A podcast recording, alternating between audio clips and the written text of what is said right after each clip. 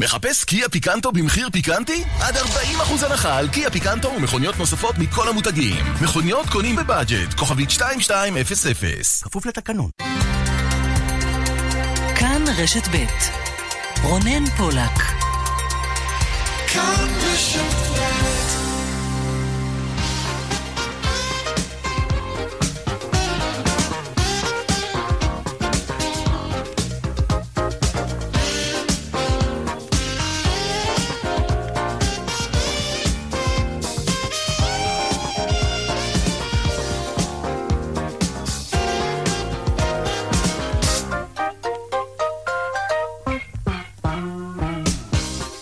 עכשיו 4:06, צבע הכסף, התוכנית הכלכלית כאן ברשת ב'. שלום לכם, שבוע טוב ותודה שאתם איתנו. ישיבת הממשלה השבועית מתקיימת היום בעיר אילת. מדובר בישיבה חגיגית שנועדה בין השאר להעביר מסר לתושבי העיר הדרומית שממשלת ישראל קשובה למצוקתם ורוצה לחזק אותם בשורה של החלטות אחרי הפגיעה שהם חוו עם סגירת שדה דוב בתל אביב ושדה התעופה הישן במרכז אילת. יפה, נכון? אלא ששרי הממשלה, לפחות חלק גדול מהם, הגיעו לישיבה באילת ישירות במסוק. הם, השרים, לא עשו את הדרך מנתב"ג לשדה התעופה החדש רמון, ומשם בנסיעה של עוד כ-20 קילומטרים ברכב לעיר, ואף לא אחד מהם עשה את הדרך הארוכה מאזור המרכז לאילת באמצעות הרכב. לכאורה, הערה קטנונית, ישנם ודאי מי שיגידו, אלא שבצעד הזה יש גם מה לעשות איזשהו מסר בעייתי. הרי לתושבי אילת וכמוהם לאלפי הנופשים העושים דרכם בימים אלו לעיר הדרומית, אין באמת חלופה מקוצרת אחרת למסע המסורבל שהם עוברים בדרך לאילת וממנה. אז מה עם דוגמה אישית, שרי הממשלה הנכבדים? מדוע לא להעביר מסר לתושבי העיר הדרומית שבדיוק כמוכם, גם אנחנו השרים נעשה את הדרך הזאת כפי שאתם נאלצים לעשות. ננחת בשדה התעופה רמון, שדה חדש שאנחנו השרים הרי אישרנו את הקמתו, ונמשיך ברכב עד ליעד הסופי. אתם יודעים מה? נמשיך בשטל, ממש כמו כולם. איזו דוגמה נהדרת זאת תהיה, נכון? נקודה למחשבה. צבע הכסף, מהדורה ראשונה לשבוע זה. מפיק התוכנית הוא אביגל בסור, טכנאי השידור הוא רומן סורקין. אני רונן פולק, מיד מתחילים.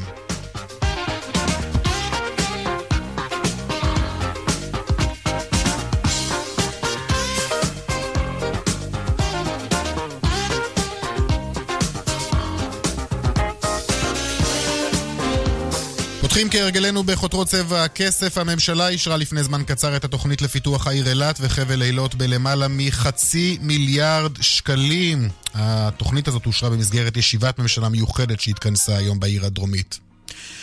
בית משפט השלום בתל אביב קיבל את בקשתו של אבנר נתניהו להוציא צו למניעת הטרדה נגד הפעיל החברתי ברק כהן. שלום לך, כתבנו רום ליאור. שלום, אכן בית המשפט מקבל את בקשתו של אבנר נתניהו, שבתורו בעדותו מעל דוכן העדים בבית המשפט חושף מעט מעצמו על התחושות בשנה האחרונה ובכלל בעקבות הלחצים שמפעילים עליו ברק כהן ויתר הפעילים החברתיים שפועלים איתו. ואבנר נתניהו אומר כך מעל דוכן העדים: לי יש תחושה שהוא יגיע בשנה הבאה למקום הלימודים שלי ויטריד אותי על משהו שאין לי שום סי לגביו. אני מרגיש מוטרד ולכן אנחנו פה. אבא שלי בחר בדרך פוליטית והוא זכאי לביקורת. חברים שלי אומרים לי אותה בפנים. גם אח שלי בחר בחירות פוליטיות והטענות שהוא מקבל הן גם לגיטימיות, אבל אני לא בחרתי בדרך פוליטית, לא אכנס בחיים לפוליטיקה, אני לא אעשה את זה למשפחה העתידית שלי ולעצמי. כך אבנר נתניהו מעל דוכן העדים. בסופו של דבר, כאמור, בית המשפט מקבל את בקשתו ונותן צו למניעת הטרדה מאיימת לברק כהן. בוא נשמע דברים שאמר כהן אחר, עורך הדין יוסי כהן, מי שמייצג את אבנר נתניהו, בתום הדיון הזה. אנחנו בעד חופש הביטוי, בעד דמוקרטיה, כל אחד ילך ויפגין ויצעק, אבל חופש הביטוי זה לא אומר שזה חופש לעשות עבירות פליליות. ואתם שומעים עכשיו את המיליון הזה צועק במקום לנו, אני מצטער, תודה רבה. שומעים אותו גם ברקע שם, כן, בהחלט. אכן, צריך לומר, זה לא היה ברק כהן, אלא אחד מהתומכים שהגיעו איתו, אבל כמובן זה לא משנה הרבה. רום ליאור, תודה. תודה. הבנקים יחויבו לצרף את העסקים הקטנים והבינוניים למסלולים המשתלמים ביותר עבורם, והעמלות צפויות לרדת. שלום עמי תומר, כתבתנו לענייני כלכלה. שלום רונן, כן, אנחנו רגילים לשמוע מהעסקים הקטנים על הנטל הגדול שיש עליהם מצד הבנקים, העמלות המנופחות שלוקחים מהם ביחס לעסק גדול שאולי שווה יותר שיהיה לקוח שלך וכולי. עכשיו המפקחת על הבנקים מחליטה לשנות את זה. מדובר בהחלטה שהתקבלה כבר ב-2018, ביום חמישי האחרון, כך מפרסם בנק ישראל היום, היא יצאה לדרך. הבנקים יחויבו לצרף את העסקים הקטנים והבינוניים למסלולים המשתלמים ביותר. בעצם זה אומר שכל שנה בחודש מרץ, ועכשיו השנה הספציפית בחודש אוגוסט, הבנקים יערכו בדיקת כדאיות כלכלית עבור העסקים, עסקים עם מחזור פעילות שנתית של עד 5 מיליון שקלים, שזו הגדרה לעסק קטן, שנמנים עם לקוחותיהם, ויצרפו כל אחד מהם, יעבירו אותו למסלול המשתלם ביותר עבורו בהתאם למציאות המשתנה. הערכה של הפיקוח על הבנקים זה שהמהלך יחסוך לבעלי העסקים הקטנים עד 100 שקלים בשנה. גם זה משהו לעסקים הקטנים. תודה עמית. תודה. ועוד בצבע הכסף בהמשך, נמשיך גם היום לבדוק כמה כסף תוכלו לחסוך אם תבחרו לעשות את חופשתכם בשבוע הזה של 9 הימים. הפעם נבדוק כיצד זה בא לידי ביטוי בחופשות בארץ. וגם אם נסעתם לחול, מה מותר ומה אסור לכם להכניס ארצה במעברי הגבול. נברר מהן החברות ההייטק הנחשקות ביותר בקרב ההייטקיסטים, יש מי שבדק את זה, וגם הפינות הקבועות שלנו חיות כיס כרגיל מדי יום בסביבות 4:30, והדיווח היומי משוקי הכספים. צבע הכסף, עד 5, מיד ממשיכים.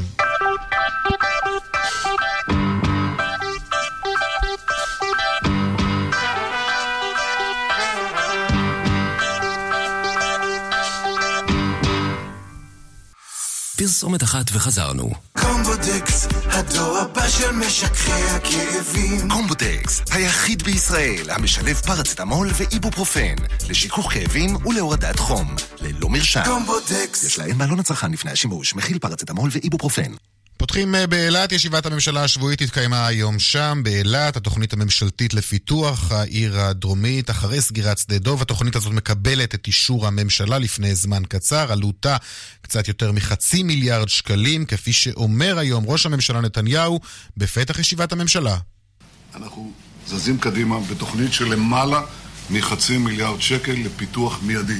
זה לא הבטחות, זה כסף מיד. והדבר הראשון שאנחנו מטפלים בו זה קודם כל שירותי הבריאות. אנחנו הולכים לשדרג אותם בלמעלה מ-150 מיליון שקל, את תשתיות התחבורה נשדרג, מרכזי תיירות שנקים. אנחנו רוצים להנגיש את רצועת החוף לציבור וגם לשפר אותה. ואולי הדבר החשוב ביותר, אנחנו הולכים להקים כאן פארק לפיתוח מזון מן הים. קוראים לזה דגיגים. דגיגים. שלום לסף פוזיילוב כתבנו בדרום. שלום, שלום.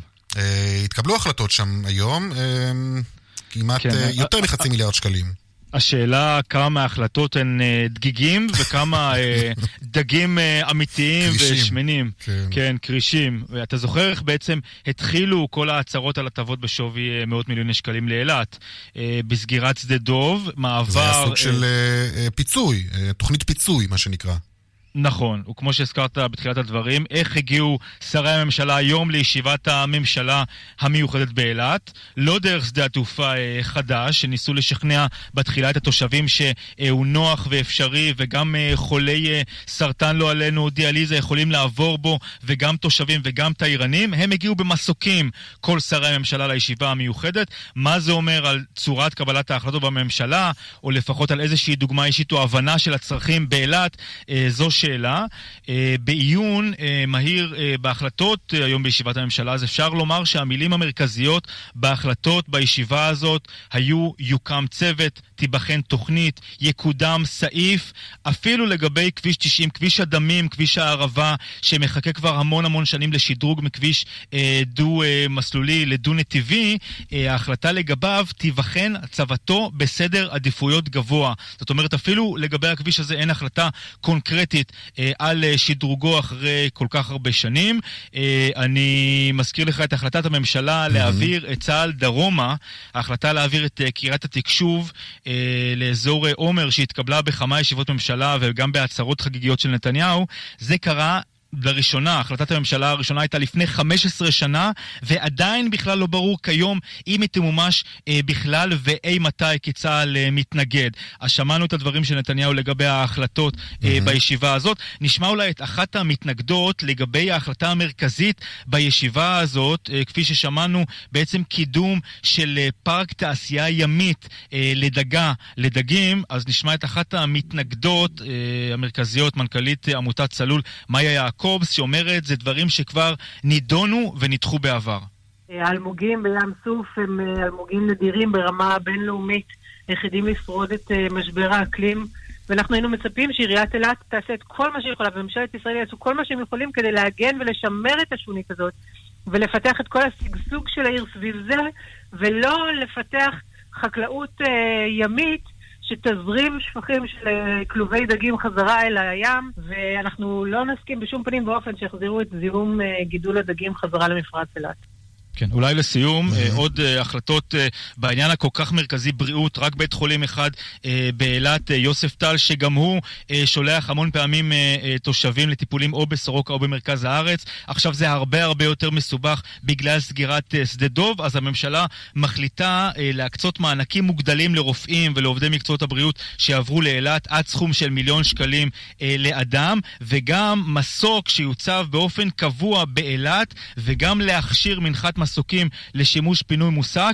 אני רוצה להזכיר שיש רק אמבולנס אחד מהערבה עד באר שבע, אמבולנס אחד שגם הוא לא פועל 24 שעות ביממה, צריך תמיד לבקש שדרוג שעות מצהל, יש רק נהג אמבולנס אחד בכל האזור. לפני שהולכים קדימה או למעלה לכיוון מנחת מסוקים, אפשר לשדרג את הדברים הרבה יותר בסיסיים, וזה למשל יותר מאמבולנס אחד בערבה. אסף פוזיילוב, תודה רבה לך. תודה. ושלום לך מאיר יצחק הלוי, ראש עיריית אילת. צהריים טובים רונן. אתה יוצא מהישיבה הזאת, ישיבה שהסתיימה ממש בדקות האחרונות, 500 מיליארד שקלים, זה פיצוי מספק מבחינתך? לא, אבל זה בהחלט פיצוי, מדובר נכון לעכשיו ב530 מיליון ש"ח שאושרו בהצעת מחליטים על ידי ממשלת ישראל. יש לנו כ-230 מיליון נוספים בסשן הבא לאחר הבחירות. ואני רוצה לקוות ולהאמין שההחלטות הללו תתבצענה הלכה למעשה, ואין ספק שהן נותנות מענה לחלק מהצרכים שהעיר אילת רוצה וצריכה. ואני רוצה להדגיש עוד נושא. אני הודעתי בישיבת הממשלה, כמו שראש הממשלה כבר אישר ואמר, שאנחנו רואים בפעולה הזו פעימה ראשונה בתוך מספר פעימות שמתחברות לתוכנית האסטרטגית שעליה עבדנו במשך חודשים ארוכים, ותקוותי שכך יהיה. ואני יכול להניח שלאחר שנמלא את 3 הפעימות, גם אם המשך שזה יהיה מספר שנים, נקבל בהחלט עיר שצועדת לכיוונים נכונים קדימה. תראה, אנחנו שוחחנו איתך רבות בחודשים האחרונים, ניהלת באמת מאבק עיקש ונחוש בכל הנוגע לנושא שדה דוב. בסופו של דבר המאבק הזה, כידוע, לא הצליח. גם הפגנת מול משרד ראש הממשלה, וגם, אני זוכר, ויתרת בשיא המאבק הזה על כרטיס החברות שלך בליכוד. אתה יוצא מפויס היום? אגב, זה עדיין בתוקף? אני שליח ציבור. בוא, אני לא הנושא המרכזי בסיפור הזה. לא, אבל אתה הצבת את עצמך בחזית המאבק הזה. נכון, כי אני טענתי אז, ואני אומר עוד פעם, טענתי אז, ואני אמרתי את זה בצורה הכי ברורה, שבסיטואציה כזו אני לא יכול לתמוך במפלגה שלא עושה טוב לעיר. אבל אני לא מתכוון לשבת פה בפוזה של נהי ובלחי, ולמרר על מר גורלי. ודרך אגב, אני חושב גם היום שההחלטה לסגור את שדה התעופה שדה דוב היא החלטה שגויה ולא מקדמת. אבל כאשר מתקבלת החלטה על ידי ראש הממשלה להעניק לעיר אילת משאבים שיוכלו לקדם אותה, ויש שתי אפשרויות: או שאנחנו ננהג בפוזה של נהי ובכי וכמו שאמרתי נבכה על מר גורלנו, או שנסתכל קדימה. זאת אומרת, השלמת עם זה, אתה אומר. השלמת עם זה, זה מאחורינו, אתה אומר. אני פשוט רואה, אז מה הייתה אז, איך אני אגדיר זאת, אתה יודע, הלכת ונפנפת עם בכרטיס הזה של חברותך בליכוד. תן לי לחסוך לך, אני בישיבת הממשלה, אפשרו לי להציג את כל מה שרציתי להציג, וחלק מהדברים שאמרתי, ועל שגיאת ההחלטה לסגירת שדה דוב, השגיאה היא שגיאה, ואני עדיין פה אני אומר את זה, אבל עכשיו אנחנו צריכים להסתכל קדימה, ולהגיד איך מתוך המשבר הזה אנחנו מייצרים הזדמנות לטובת העיר אילת. זה כרגע המצב, אני כראש הקהילה הזו חייב להמשיך ולהתקדם קדימה. לא יכול להיות שאנחנו ננוח על אותם פעולות שגרמו לנו לעצב גדול מאוד ולכאב גדול מאוד. אז אתה אומר, אתה עכשיו צועד קדימה, הולך קדימה עם הפנים קדימה, אתה יודע כבר לומר אם יש השלכות למהלך הזה של סגירת שדה דוב? איך אילת נראית בימים אלו? אנחנו נמצאים בשיא עונת הקיץ, יש הרבה ישראלים נופשים או בכלל תיירים? אני אגיד ככה, העיר אילת זו עיר מדהימה עם פוטנציאל התפתחות יוצא מן הכלל, וזה אתם ודאי יודעים. אין ספק שנכון להיום, בהתנהלות של בן גוריון, אלה הם לא המענים האיכותיים שאנחנו רוצים לראות, רחוק מאוד מהנגישות ומהפשטות של שדה דוב. אני חושב אמרנו את זה כבר קודם, בן גוריון שדה בינלאומי שלא יודע לתת מענים. כן, לא, את זה אנחנו יודעים, אני שואל לגבי ההשלכות, אם אתה כבר רואה, מדברים איתך מנהלי בתי מלון, אומרים לך תקשיב, הבתי מלון שלנו ריקים, לא באים אנשים. מספרי הנוחתים בשדה רמון, באמצעי טיסה, הם הצטמצמו בכדי עשרות אחוזים. צריך להגיד את זה. מה שכן קורה זה שהכבישים מלאים במכוניות, כי בעובדה העיר אילת נכון לעכשיו, בחודש יולי, אנחנו לא רואים קיטון דרמטי במספר הנופשים, ממש לא. אנחנו צריכים לבחון את הדברים הללו בטווחים של חודשים קדימה, לראות איך זה משפיע לנו ולמצוא כל הזמן את הניסיונות לשפר את המצב, כי מדובר פה במכה בכנף, צריך לזכור את זה, זה לא דבר פשוט. אז היום ישבנו, לשפר חלק מהאתגרים שמולם אנחנו ניצבים, כמו למשל שאטלים שיבואו מבן גוריון ויוציאו את האנשים מבן גוריון לאותם אנשים שאין להם תעודה. אותו דבר צריך לעשות בשדה רמון, לפתוח פה את הצירים, להנגיש עד כמה שרק ניתן את שדות התעופה ולראות איך מתמודדים מול המשבר הזה. יש משבר, לא נסתיר זאת, אבל אני אומר עוד פעם, ברצותה של הממשלה למצוא פתרונות, הדבר שאני כמנהיג אחראי צריך לקחת אותם ולראות איך מקדמים אותם. התאכזבת מהשרים שנמנעו היום מלעשות את הדרך הארוכה והמסורבלת לאילת דרך שדה התעופה רמון, כפי שהיה מצופה? עכשיו, אני לא עוסק באיך מובילים את השרים, זה לא משימות שלי, יכול להיות שיש כאן שיקולים מבצעיים, אני באמת לא נמצא שם. לא, אבל אתה יודע, הם יכלו ככה לחוות את החוויה שעובר כל אזרח שהוא נוחת בשדה תעופה רמון, ואז הוא צריך לקחת שטל ולהמשיך עוד 20 קילומטרים. יכול להיות, אולי היה מצפה שהם כן ינהגו כך. הרבה מאוד חוויות בנסיעות באופן, אתה יודע, הרבה מאוד מהשרים מבקרים לשמחתי באילת, באים לנפוש בה, אז הם יחוו את החוויה הזו, יהיה סמוך ובטוח. אבל זה ממש לא האישו שחשב. אוקיי, טוב, אין ספק שאתה נשמע הרבה יותר מפויס, אני חייב להודות. אני חושב שבסיטואציה שבה אני נמצא, מעבר לאכזבה ולשאר החלקים הרגשיים, אני צריך לנהל את העיר הזו, אני צריך לקחת אותה למקומות טובים, וכרגע מהסיטואציה הזו אני רוצה להוציא את המרב ואת המיטב. ואני כבר אמרתי גם בישיבה עם ראש הממשלה וחברי השרים, בכל משבר יש סל של הזדמנויות. ואני רוצה לקחת את ההזדמנויות לכיוונים טובים. 500 מיליארד שקלים, זה הפיצוי, זו התוכנית, תוכנית הפיתוח של העיר אילת, כפי שהתקבלה היום בהחלטה שלה. כפעימה ראשונה, יש לומר, אני מדגיש ואומר כפעימה ראשונה. מאיר יצחק הלוי, ראש עיריית אילת, תודה רבה לך. רונן, תודה לך. תודה. תוכנית תמ"א 38, זה העניין הבא שלנו כבר, או ליתר דיוק, הערפל הסובב את עתידה של התוכנית הזאת לחיזוק מבנים ישנים. אי הוודאות הזאת מטרידה גם את לשכת עורכי הדין, ששלחה היום מכתב ליושב ראש המועצה הארצית לתכנון ובנייה זאב ביאלסקי, בבקשה לפזר את הערפל סביב הנושא. שלום לך, עורך הדין אברהם ללום, סגן יושב ראש לשכת עורכי הדין. שלום וברכה לך ולמאזינים. תזכורת קצרה, הערפל הזה בעצם נובע מההודעה של דלית זילבר, מנכ"לית הוועדה לתכנון ובנייה מלפני כמה שבועות, ובה היא ציינה את עמדתם שלא להאריך את תוקף התוכנית, תוכנית שצפויה להסתיים במאי 2020. מה הטענה שלכם בעצם?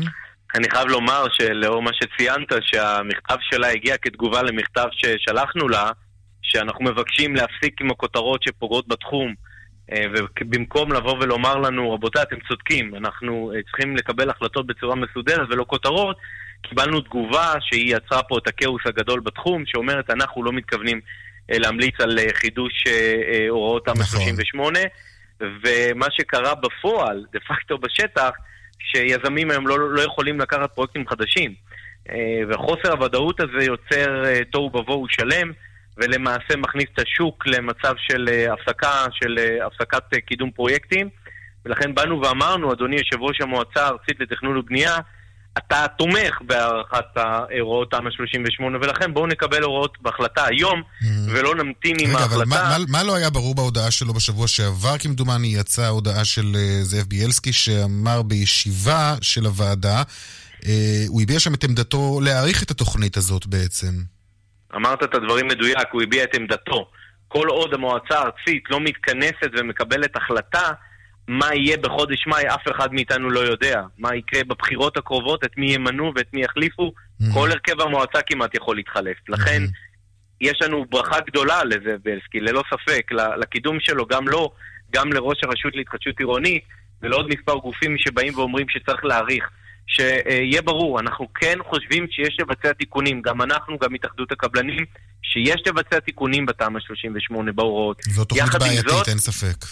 כן, אבל יש לעשות את זה נכון, ולא מרגע לרגע לבטל אותה. מה הנזקים בעצם שנגרמים, ולמה ההחלטה, לפי דעתך, צריכה להתקבל ממש עכשיו, כי אנחנו מדברים בכל זאת על עוד כמה חודשים. אנחנו מדברים על חודש מאי, אנחנו מדברים על תקופה שהיא עוד למעלה מ9 חודשים. והתכנון צריך להיות כבר עכשיו, אתה אומר מן הסתם. אם היום יזם הולך לפגש עם דיירים ורוצה לקדם איתם פרויקט, למעשה הוא לא יכול לקחת את הפרויקט, כי עוד 9 חודשים אולי הוא יגיע להסכם חתום, בטוח הוא לא יגיע ולא ייכנס עם התיק לוועדה, אגב, אף אחד גם לא יודע נכון להיום איפה נקודת החיתוך, זאת אומרת באיזה שלב הגיע היזם ויגידו שזה חל או לא, אם לא יריחו את הוראות התמ"א. ולכן חוסר הוודאות הזה גורם לכך שכבר היום לא יקדמו פרויקטים. וזה נזק גדול מאוד, גם לתחום ההתחדשות עירונית, גם לכל החברות שעוסקות, ויותר מזה, לאותם דיירים שרוצים לחזק בניין בפני רעידת אדמה. אם יהיה פה אסון, מישהו יצטרך בממשלה לקחת את האסון הזה על הראש שלו. לא יכול להיות שכמו שאני שומעתי גם בשידור הקודם שהיה, החלטות פה, אנחנו מחכים מממשלה לממשלה, אף אחד לא יודע גם אם תיבחר עוד פעם ממשלה אחרי הבחירות הקודמות. אי אפשר להמשיך ככה להתנהל במדינת ישראל. אברהם ללום, סגן יושב ראש לשכת עורכי הדין, תודה רבה לך, ערב טוב. תודה רבה לכם.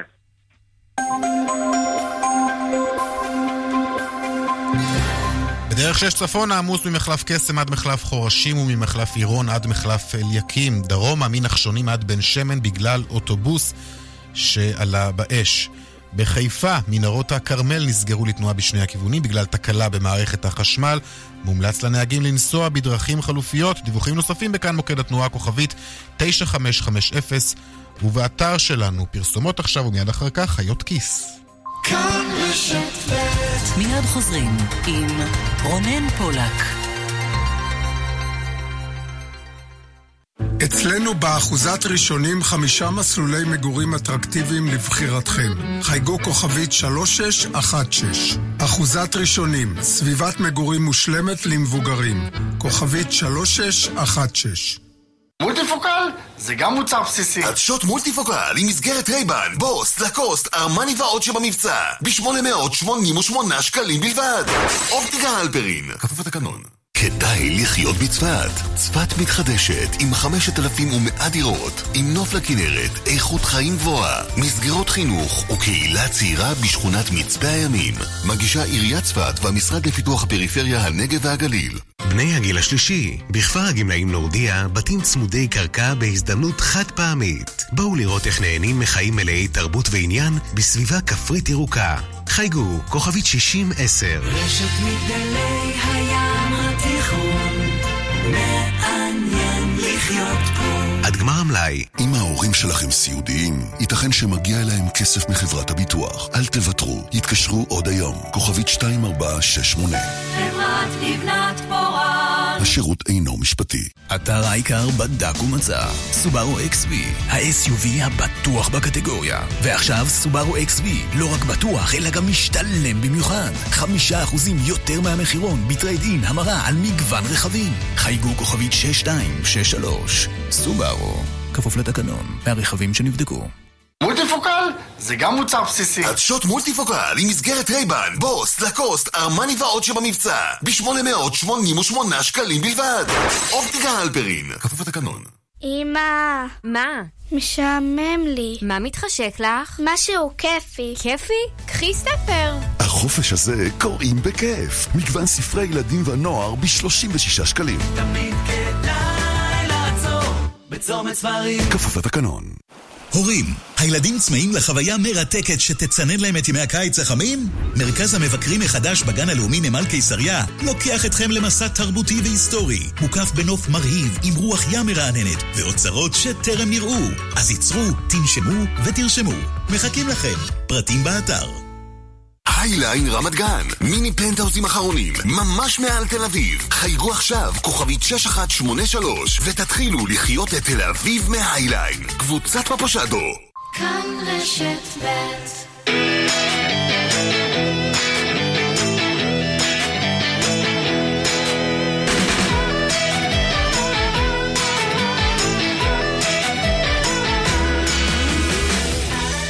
ועוד כמעט 31 דקות. חיות כיס, אתם שואלים חיות כיס עונות, תמשיכו לשאול אותנו, יכולים לשלוח שאלות במייל כסף@כאן.org.il.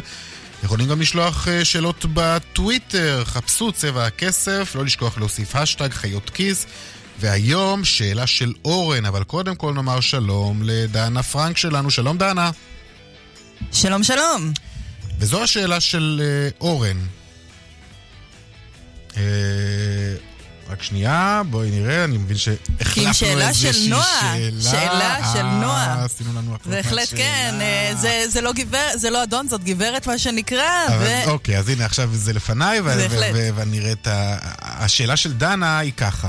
מדיניות האוצר היא לא להוסיף אף מוצר לנשים. רגע, בואו נתחיל עם השאלה. השאלה של נועה היא למה אין פיקוח מחירים על מוצרי היגיינה בסיסיים, כמו שיש על מוצרי מזון בסיסיים, וזאת שאלה נורא מעניינת, כי כמו שנועה אומרת, אנשים צריכים משחת שיניים וסבון רחצה, והם משתמשים בהם לא פחות מאשר בחלב ובלחם לפעמים, אז באמת למה זה קורה? למה יש ועדת מחירים שמתעסקת בפיקוח על מחירים, כגון לחם וחלב, ואתה יודע, ועוד הרבה דברים אחרים, אבל לא מתעסקת במוצרי היגיינה, והנושא הזה גם עולה הרבה פעמים בהקשר של מוצרי היגיינה נשיים. אז התשובה היא כזו, מדיניות האוצר היא לא להוסיף אף מוצר לרשימת המוצרים בפיקוח. כל המוצרים שהמחירים שלהם מפוקחים נקבעו לפני שנים רבות, ומאז רק מסירים ולא מוסיפים. התפיסה של האוצר היא שפיקוח למחירים לא מוכיח את עצמו, כיוון שהמדינה לא יודעת מה העלויות של היצרנים ויכולה לתמחר בסופו של דבר במחיר גבוה מדי. כמו במקרה של חלב, אנחנו מכירים את התופעה הזאת שאנחנו הולכים לסופר, יש כמה אפשרויות לחלב ודווקא זה שבפיקוח עולה יותר. איך זה ייתכן? נוסחת המחירים בפיקוח הרבה פעמים נותנת ליצרנים דווקא שולי רווח גבוהים מדי. ואנחנו, יש עוד תפיסה של האוצר שטוענת שזאת אחת הסיבות ליוקר המחיה. הפיקוח שהוא לא מדויק, החישוב הלא השגוי. עכשיו, לנוסחה הזאת, שקוראים לנוסחת סוארי, אנחנו עסקנו בה בהרחבה בפרק של הפודקאסט חיות כיס, שנקרא מחפשים את סוארי. מוצרים כמו קרם הגנה, מוצרי היגיינה נשיים וכדומה, משרד הכלכלה ניסה לטפל ביוקר המוצרים האלה באמצעות הסרת חסמים וגם פרסום המחירים בהשוואה בינלאומית על המדפים. הנתון האחרון זה שבאמת היה ירידה מסוימת של ממש כמה אחוזים בודדים בעקבות המהלך הזה, אבל המחירים של כל מוצרי הפארם עלו באופן כללי בשנים האחרונות, כך שכרגע אין לנושא הזה ממש פתרון.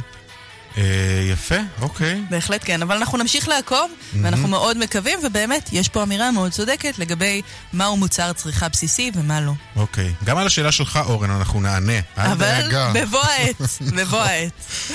תודה רבה לך דנה. תודה לך.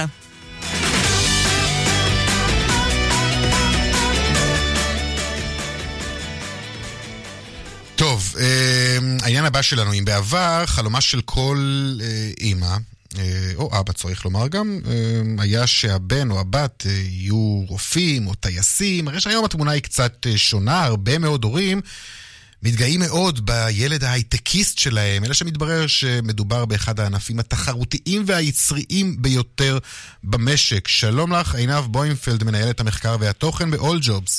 שלום, שלום. אתם בדקתם את הענף הזה וגיליתם כמה דברים מעניינים. בואי נתחיל בתחושת הביטחון של העובדים. אוקיי, אז אתה יודע, יש כזה שהיא תדמית לענף ההייטק, שההייטקיסטים בעצם היחידים בשוק התעסוקה שלא עובדים בלחפש עבודה, הם רק יושבים רגל על רגל, והמגייסים או המעסיקים הם אלה שפונים אליהם. עכשיו, אי אפשר להגיד שזה לא נכון, זה נכון חלקית. יש תזוזות בענף הזה, יש אפילו לא, יש תזוזות בוודאי, אבל מבחינת הביקוש לעובדים, אז נכון שאם אתה נמנע, אתה יודע, הייטק זה גם מילה נורא נורא כללית, זה ענף מאוד רחב שמחולק בתוכו לכל מיני תחומים, לתוכנה ולחומרה ולהבטחת מידע ולניתוח מערכות ולאינטרנט. אז אם אתה באמת נמנע על תחום שהוא באמת מאוד מאוד פופולרי, כמו תוכנה, כמו הבטחת מידע, סביר להניח שירדפו אחריך. אבל אם אתה נמצא בתחומים שהם קצת פחות זוהרים, או נמנע לענפים שפחות יש בהם ביקוש, אז כן, גם אתה תעבוד ולחפש עבודה. ואומנם הם מרגישים ביטחון תעסוקתי קצת יותר גבוה משאר המשק, אבל גם זה הולך ומשתנה. טוב, בואי נדבר על שכר. עובדי ההייטק הם ממוקמים לדעתי כבר שנים ארוכות מאוד בראש טבלת השכר. מי מרוויח כמה? אז בעצם החמישה תפקידים שהם מרוויחים את השכר הכי גבוה במשק הם תפקידים שמשתייכים באמת לענף ההייטק. במקום הראשון יש לנו תפקיד שנקרא ארכיטקט תוכנה, שזה בעצם מילה אחרת למתכנת בכיר, שבאמת אחראי על כל המערכת. הם יכולים להגיע לשכר ממוצע גם של 32,000 שקל. אחריו יש לנו ארכיטקט מערכת חומרה, שזה אותו דבר רק מהצד של החומרה. יש לנו ראשי צוות פיתוח, שזה בעצם האדם שעומד בראש צוות של מפתחים, כל הנושא של פיתוח אלגוריתמים, ניהול מוצר בתוכנה, וגם מהנדס מערכות תוכנה. אגב, מאוד מעניין, אמנם אנחנו באייטם על הייטק, אבל מאוד מעניין לראות שבעצם חמשת התפקידים עם השכר הכי נמוך במשק, הם בעצם תפקידים שהם תפקידים מענף נותני השירותים. יש לנו בתחתית הטבלה יש לנו את הקופאים או קופאיות עם שכר ממוצע של 5,600, אחרי זה יש לנו מתדלקים עם 5,800, וסייעות ומטפלות, אפרופו כל מה שקורה בזמן האחרון, עם 5,800, וככה מעניין מה זה אומר עלינו כחברה, כמדינה, שבעצם המקצועות שמשתכרים הכי גבוה, זה מקצועות שבעצם אדם יושב לבד בחדר האחורי מול מחשב, בעוד שהמקצועות שאנשים נמצאים בפרונט ומעניקים שירות, אם זה ללקוחות ואם זה לילדים שלנו, אז הם בעצם ככה מגרדים את שכר המינימום. מעניין. תגידי, מי החברות הנחשקות ביותר בקרב עובדי ההייטק? בעיקר חברות בינלאומיות כמו גוגל, כמו אפל, אינטל. מבחינת המשק הישראלי שומרת על מקום גבוה. בכלל היה מעניין לראות ששאלנו אנשים באיזה סוג חברה הייתם רוצים לעבוד, ובאמת ציפינו לראות כל מיני מיזמים וסטארט-אפים, אז ראינו שדווקא רוב האנשים, רוב ההייטקיסטים, היו רוצים לעבוד בחברת הייטק ישראלית, מבוססת או נסחרת. זה מעניין דווקא, הניחוח הבינלאומי, מן הסתם, חשבנו שהוא באמת יקרוץ יותר.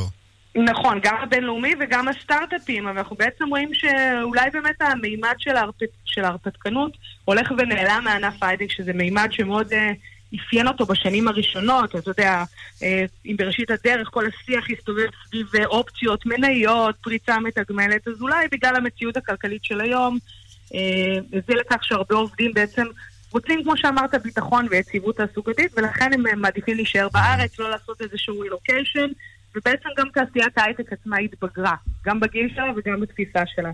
אני רואה גם שאתם מדברים על כך שבתחום ההייטק קשרים אישיים יכולים לעזור. לדעתי זה בכל תחום. גם בהייטק. נכון, זה בכל תחום. כן, אתה יודע, היו מגייסים שהם הולכים לגייס עובד מסוים, אז מעבר לקורות החיים, שזה מסמך יבש, והם יכולים להעריך את המועמד על פיו עד רמה מסוימת, תמיד ישמחו לשמוע איזושהי המלצה או חוות דעת. זאת אומרת שאם את הקורות חיים שלך ישלח איזה מישהו שמכיר את ההוא, זה כמובן יכול לעזור. עם איזושהי המלצה למעלה, הוא תותח. נכון, לכן השיטה של חבר מביא חבר הולכת ותופסת תאוצה, כיוון שגם יש מישהו שמכיר את האדם עצמו שעומד מאחורי קורות החיים, ואותו אדם גם עובד בחברה ומכיר את ה-DNA הארגוני, ויכול לדעת להעריך מראש האם אותו אדם יתאים לארגון שלנו או לא, וזה ככה נפחית את מימד האימור מהגיוס. מה לגבי גיל? משחק תפקיד? כמו בכל תעשייה, כן. העולם שייך לצעירים. זאת אומרת, יש לנו עובדי הייטק כמובן בכל הגילאים ובכל התעשיות, אבל הם מעידים שהם חווים קשיים קצת יותר גדולים משל העובדים הצעירים. למשל, אם דיברנו קודם על תחושה של ביטחון תעסוקתי, אז הם בהחלט מרגישים שהם... מאיזה גיל? על איזה גיל אנחנו מדברים? אנחנו מדברים על 45 פלוס, פעם היינו מדברים על... כן, פעם היינו מדברים 50 פלוס, היום זה כבר מתחיל לרדת כן, ל-50, אצל נשים אפילו ל-45 פלוס, אז באמת זה נראה שגם בדומה לענפים אחרים בשוק התעסוקה למבוגרים או לנשים, אגב, קשה יותר גם בהייטק. אז בואי נדבר רגע על הפערים בין גברים לנשים. מצאתם כאלו בשלל התחומים האלו שדנו בהם עכשיו? אני יודע, שכר. כן, כן, יש פערי שכר לצערנו, זה חוצה את כל התעשיות ואת כל הענפים במשק, וגם בהייטק זה קורה. אנחנו יכולים למשל שמהנדס תוכנה מסתכל 30% יותר ממהנדסת תוכנה. יש לזה כל מיני סיבות. בראש ובראשונה אנחנו מדברים על היקפי משרות. גברים עדיין עובדים היום משרות בהיקף שעות גבוה יותר, בעוד שנשים עדיין לוקחות על עצמם את התפקיד המסורתי של גידול הילדים, ולכן הן בדרך כלל נותנות שעות, זאת אומרת, הן מקבלות פחות כסף, אבל גם משלמות במרכאות בפחות שעות עבודה. יש גם פחות נשים בהייטק, אנחנו יודעים שמבחינת התפלגות נשים נוטות לאייש משרות שהן באמת יותר מתחומים של אדמיניסטרציה, מחירות, הדרכה, הוראה, שזה תחומים, כמו שאמרתי קודם, כן. מסתכרים יותר נמוך. עינב בוינפלד, מנהלת המחקר והתוכן ב-All Jobs. תודה רבה לך. תודה לכם.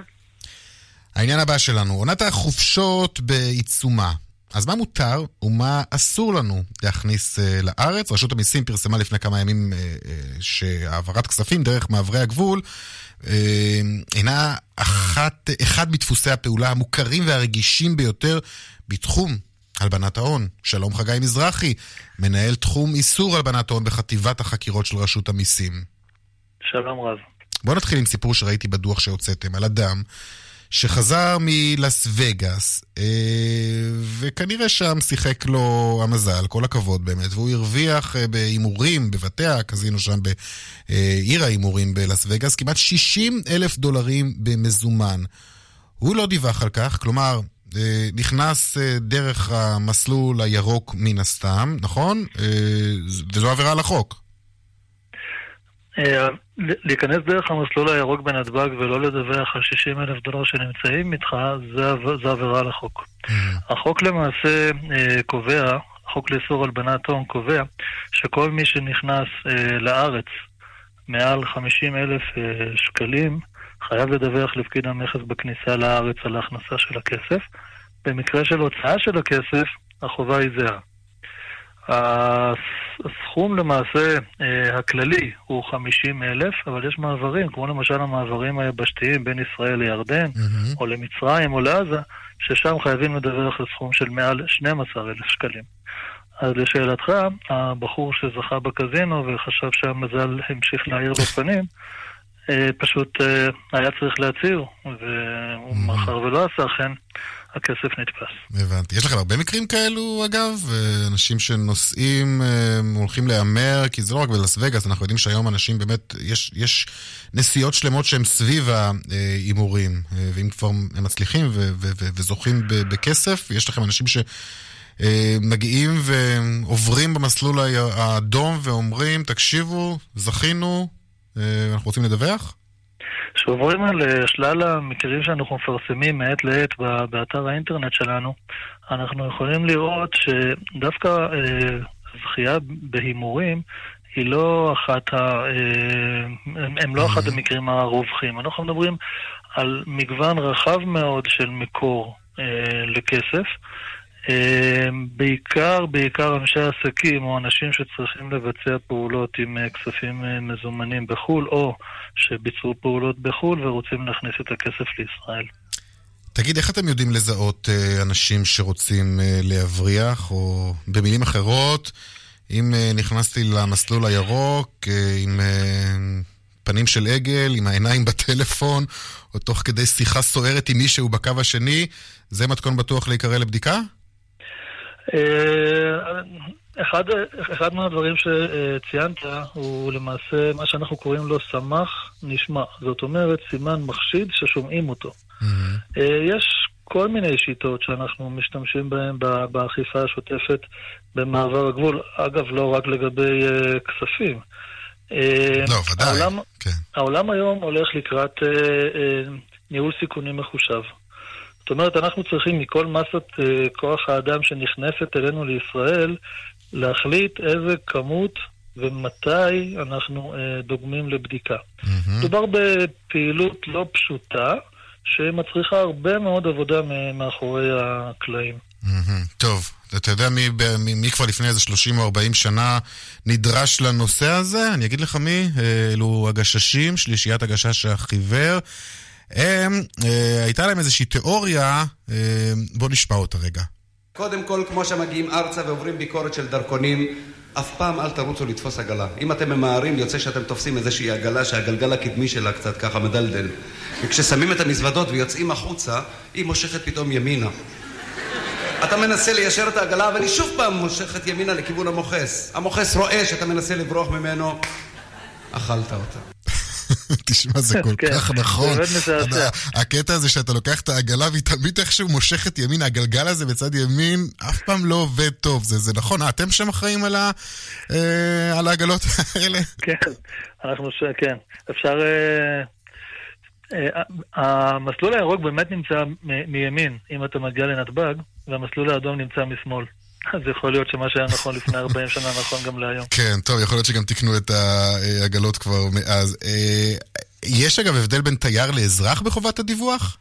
ממש לא, החוק מגדיר אדם, והאדם הוא גם תייר וגם אזרח. אנחנו מקבלים הצהרות על הכנסה והוצאה של כספים גם מתיירים, שאגב מכירים את אותן חובות גם בארצות המוצא שלהם.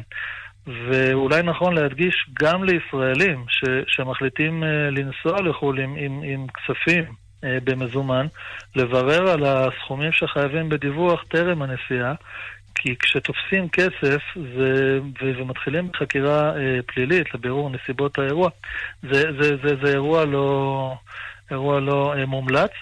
ואם כבר נוסעים לחופשה ורוצים ליהנות ממנה, אז אני חושב שאפשר להימנע מאירועים לא נעימים כאלו. מה העונשים? סעיף 10 לחוק קובע עונש של חצי שנת מאסר, יש סעיף אחר שבחוק איסור הלבנת הון שקובע סעיף של עד 5 שנות מאסר, אבל יש גם סעיף אחר בחוק איסור הלבנת הון שהוא טיפה יותר מקל כלפי הנתפסים, שהוא למעשה מפנה לערוץ מנהלי, שבמהלכו הדיון על האירוע ועל הכסף התפוס מופנה לוועדה להטלת עיצום כספי. מפר הדיווח יכול להגיע אליה ולהשתתף בדיון. בסיומו, כפי שאתה רואה בהחלטות שפרסמנו, מוטלים עונשים כספיים על המפרים. אוקיי, היו די הרבה שיטות שמצאתם בשנים האחרונות, נכון? ראיתי פה איזה משהו גם על, אתה סיפרת, על מישהו שנתפס עם כסף מעל המותר, ומה הוא אמר שמה? לא היה לו כיסים? לא היה לו כיסים, כן. אז הוא ביקש, כן. קורה לפעמים, אתה יודע, אתה נושא... שמה זאת אומרת? הוא אמר שזה היה שייך למישהו אחר? הוא חילק את הכסף בין כמה אנשים. וכשאנשים נתפסו ושאלו למי שייך הכסף, אז אמרו שהצביעו על הבחור בלי הכיסים במכנסיים. טוב, יש סיפורים לא חסרים כנראה. חגי מזרחי, מנהל תחום איסור הלבנת הון בחטיבת החקירות של רשות המיסים, תודה רבה לך. תודה רבה לך. עדיין בענייני חופשות, אבל דווקא בארץ, בשבוע שעבר סיפרנו לכם כאן על הפערים הדי מדהימים, צריך לומר, במחירי החופשות לחול בימי 9 הימים. זה למעשה השבוע הזה, שבו מחירי החבילות זולים בעד 40% מהמחיר שנשלם בהמשך החודש. אז עכשיו נדבר על תיירות הפנים בהקשר הזה, וגם לבתי המלון בארץ ישנם מבצעים שרלוונטיים בעיקר לשבוע הזה של 9 הימים. שלום לחיים דוק, סמנכ"ל רשת פרימה. שלום וברכה. על איזה פערים אנחנו מדברים בעצם אצלכם למשל? אתה ציינת את הפערים של 40% בין התקופה של טרום 9 באב ומה קורה אחריה. הפערים אצלנו עומדים לא רק בסכומים של משהו כמו 20%, יש גם הטבות נוספות של ארוחות נוספות שאנחנו נותנים, ילדים בחינם, דברים שאנחנו לא נוהגים לתת בתקופת שיא כמובן.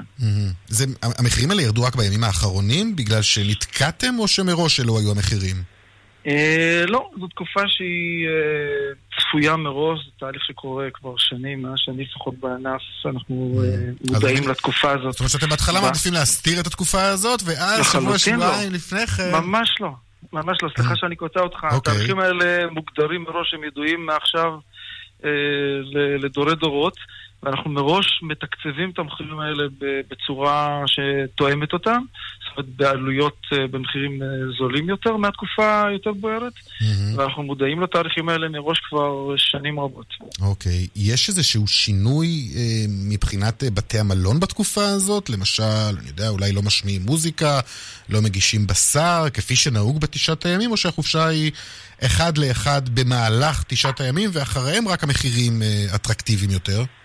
החופשה היא אחד לאחד זהה לחלוטין, עם אותם פרמטרים, אותם אלמנטים שמאפיינים חופשה בקיץ, אם זה הפעילות הבידורית בבתי מלון, ארוחות הן ארוחות מלאות, מי שכמובן לא בדיוק מקפיד על הנושא הזה של חוקי האבלות, אז כמובן יכול להימנע, יש לו אפשרות בחירה בשיטת ההגשה היום בבתי מלון עם מזנונים, כך שהמבחר הוא עצום, והבחירות הן רבות, כך שהוא יכול להימנע ולעמוד על פי אותם ערכים שהוא שיגל לעצמו. איך אתה מסביר את זה שבאמת המנהגים האלו, מנהגי האבלות האלו, יש להם השפעה כל כך רבה על מחירי בתי המלון בתקופה הזאת? הרי אתה יודע, אם אתה בא ואתה מפלח את האוכלוסייה, אתה אומר מדובר בדתיים או בחרדים, אבל זה כנראה מעבר לזה?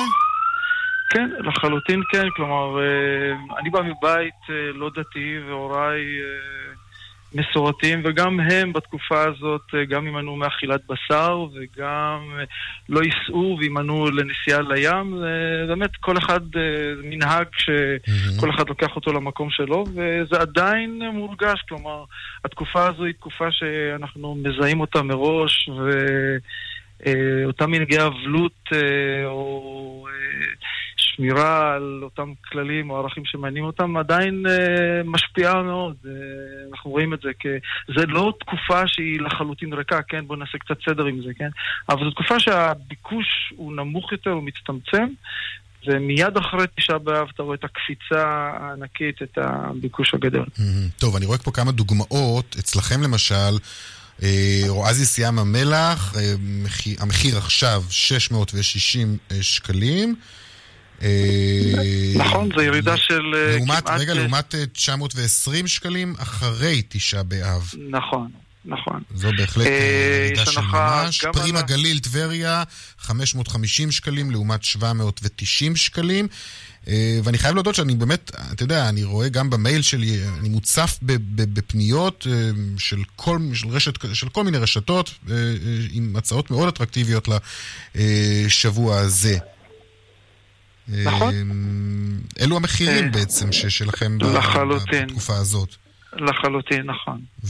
קיטת את המספר בתי מלון, ויש כמובן את המלונות בירושלים, ואפילו באילת, שזה אזור שהוא אולי האזור המבוקש ביותר לישראלים, יותר מ-45-50% מהישראלים מגיעים לאילת, גם שם המחירים הם כמעט ב-30% זולים יותר. בנוסף להטבה של ילד חינם, למשל בפרימה מיוזיק אילת. בוא נדבר בסתימן אילת, אם כבר הזכרת. יש באמת ביקושים קטנים יותר אחרי סגירת שדה דוב? הביקושים הם הצטמצמו מעט. אני מניח שלטווח הקצר, הפגיעה היא פגיעה גם מנטלית. לטווח הארוך, על פי תפיסתי, הדבר הזה רק ישרת את אילת, בכך שטיסות שעד היום היה להם קשה לנחות באילת, יוכלו היום לנחות בשדה התעופה ברמון. יחד עם זאת זה מייצר בוודאי קושי לתושבי אילת, שזקוקים לגישות הטובה יותר, והיום זה נמנע מהם. בחודש מאי ובחודש יוני, כתוצאה מהסגירה של שדה תעופה באילת, הייתה ירידה של משהו כמו 14%. הקרבה של הסגירה של שדה דוב לקיץ קצת מקשה על המדידה בירידה, כי בסך הכל חודש יולי, שזה עתה סיימנו אותו, הסתיים בצורה מפתיעה לטובה. יפה. טוב, אז שיהיה בהצלחה. תודה רבה. תודה רבה לך, חיים דוק, סמנכ"ל רשת פרימה. תודה. חופשה נעימה לכולם כמובן.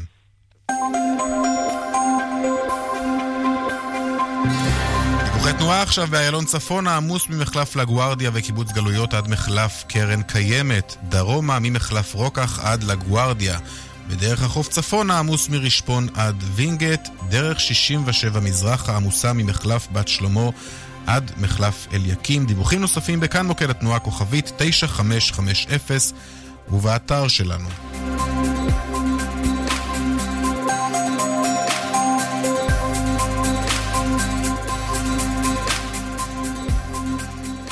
ועכשיו לדיווח היומי משוקי הכספים. 102 בין 400. 200, take them.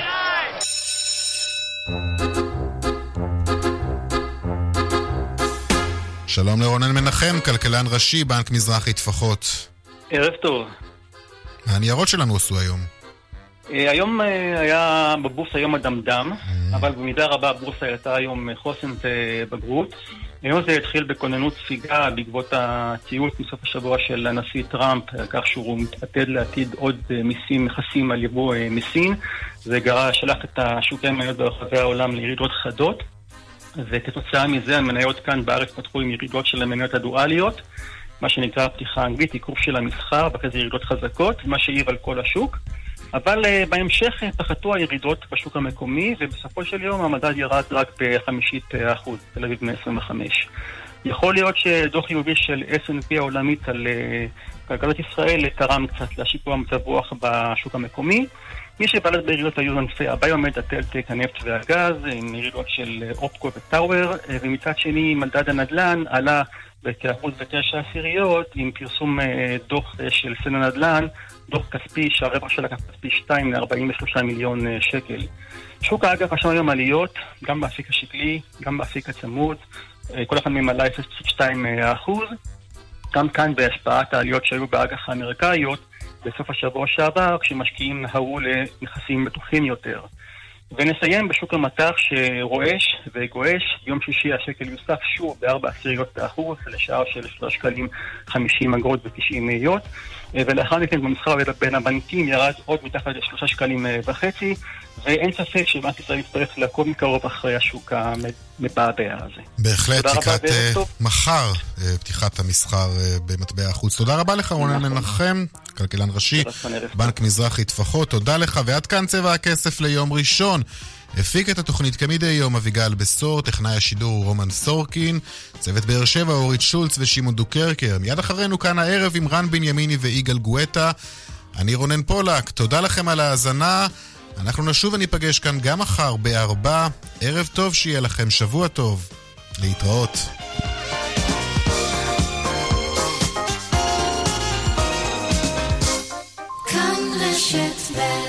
מתנות לראש השנה, איפה זה תופס אתכם? ביותר מ100 רשתות, תופס. במגוון בתי קפה, אטרקציות ומלונות, תופס. ברמי לוי שיווק השקמה, גם תופס. בראש השנה, תנו לעובדים תו שתופס במלא מקומות. חפשו בגוגל, התו המלא של רמי לוי. אוי, אל תתני לרצפת אגן חלשה לעצור התקפת צחוק. נסית Always Discreet לבריחת שתן. לקבלת אריזת התנסות מתנה, חגי כוכבית 8286. Always Discreet, לבריחת שתן, עד גמר המלאי. חדש בהולנדיה, הולנדיה סמארטבד, מיטה חכמה בעלת טכנולוגיה חדשנית, המסייעת להקלה בנחירות. עכשיו בהולנדיה, במחיר השקה, כפוף לתקנון. תשים לאילת, שודרגתם. רשות שדות התעופה משפרת את מערך השירות והתחבורה בטיסות לאילת ובחזרה. יותר מ-20 טיסות ביום, והעדיפות לטיסות בקו אילת נתב"ג. טיסות יומיות מאילת לחיפה ובחזרה, אולם נוסעים משודרג בטרמינל 1 וחניון צמוד, שאטל היסעים חינם למרכז תל אביב ישירות מהמטוס לטסים עם כבודת יד, וחנייה חינם למשך 36 שעות בשדה התעופה רמון. נוסף על כך, הטבות לטסים למרכז לקבלת טיפול רפואי. טסים לאילת בתדירות גבוהה, תוכלו לקבל עדיפות בבידוק הביטחוני. כל הפרטים באתר רשות שדות התעופה. טיסה נעימה, כפוף לתנאים באתר. עם ברי המים תמי 4, המשפחה שותה יותר מים. אוגוסט סייל בשטראוס מים. מתקדמים עכשיו לאחד מברי המים תמי 4 ונהנים ממחיר מיוחד לזמן מוגבל. כוכבית 6944 או באתר. על פי סקר TNS מרס 2019. בתוקף עד 22 באוגוסט 2019. כפוף לתקנון. שירבית שלום. היי, זה חנוך דאון. תגידי, מה נסגר איתכם? אנשים לא עוזבים אותי, יש לי משפחה. את יודעת שאני ישן ברכב? סליחה? אני מבין שהורדתם את מחירי הביטוח, אבל כמה? בואו תחלקו מתנות וזהו, למה לא? יש, חודשיים מתנה בביטוח המקיף לרכב. וואלה? את יכולה לרוז לי את זה? יש לי אירוע בערב, ידידה ממגב. כוכבית 2003 שירבית. כפוף לתקנון. אני אומרת לכם, אין על טורנדו, באחריות. מזגני טורנדו טופ, חדשניים, אמינים, ומעניקים 7 שנות אחריות מלאה. הקיץ הישראלי, טורנדו. כפוף לתקנון. כשמדובר בכלב ובחתול שלי, אני לא ילדה. בשבילנו, סולמייט. מזון מהמשובחים. המון בשר, דגים, ישירות מהולנד ומגרמניה. גם בריא וגם יכול לחסוך מלא כסף. סולמייט, להזמנות, כוכבית 6808. רן בנימיני ויגאל גואטה. כאן, אחרי החדשות. כאן רשת וסט.